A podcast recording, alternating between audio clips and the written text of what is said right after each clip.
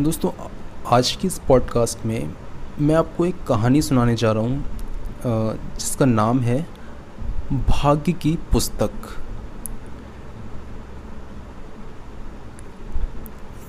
ऐसा हुआ कि एक व्यक्ति का आखिरी समय नज़दीक आ गया था। जब वह रेगिस्तानी रास्ते पर जा रहा था, उस समय उसके पास यमदूत आया। यमदूत को वह व्यक्ति पहचान नहीं सका। लेकिन चूँकि वह अच्छा आदमी था, इसलिए उसने यमदूत को पानी पिलाया। इसके बाद उस व्यक्ति ने पूछा, तुम कौन हो और मेरे पास क्यों आए हो? यमदूत बोला, मैं यमदूत हूँ और मृत्युलोक से तुम्हारे प्राण लेने आया हूँ। यमदूत ने कहा, तुमने मुझे पानी पिलाया। मुझे तुम अच्छे आदमी लगे। इसलिए मैं तुम्हें यह भाग्य की पुस्तक देता हूँ। तुम इसे खोलकर अपना भाग्य बदल सकते हो, लेकिन याद रखना तुम्हें केवल पाँच मिनट का ही समय मिलेगा। यमदूत ने उसे वह अजीब सी पुस्तक दे दी। उस व्यक्ति ने पुस्तक पलटी तो सबसे पहले उसके पड़ोसी का पन्ना खुल गया।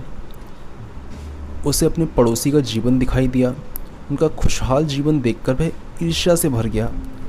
उसे जलन होने लगी। उसने तुरंत अपनी कलम निकाली और उनके भाग्य को जितना बिगाड़ सकता था, उसने बिगाड़ दिया। इसी तरह उसने अपने अन्य पड़ोसियों के पन्नों में भी किया। अंत में जब वह अपने जीवन के पन्ने तक पहुँचा उसमें उसे अपनी मौत अगले ही पल आती दिख, दिखाई दी।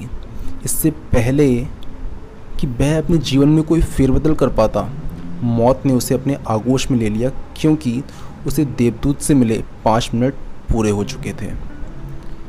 तो दोस्तों, इस कहानी का उद्देश्य ये है बताना कि दूसरों का अहित करने में हम अपना बहुमूल्य समय गवा देते हैं। बेहतर होगा कि इस समय को हम अपने हित में लगाएँ। Good bye take care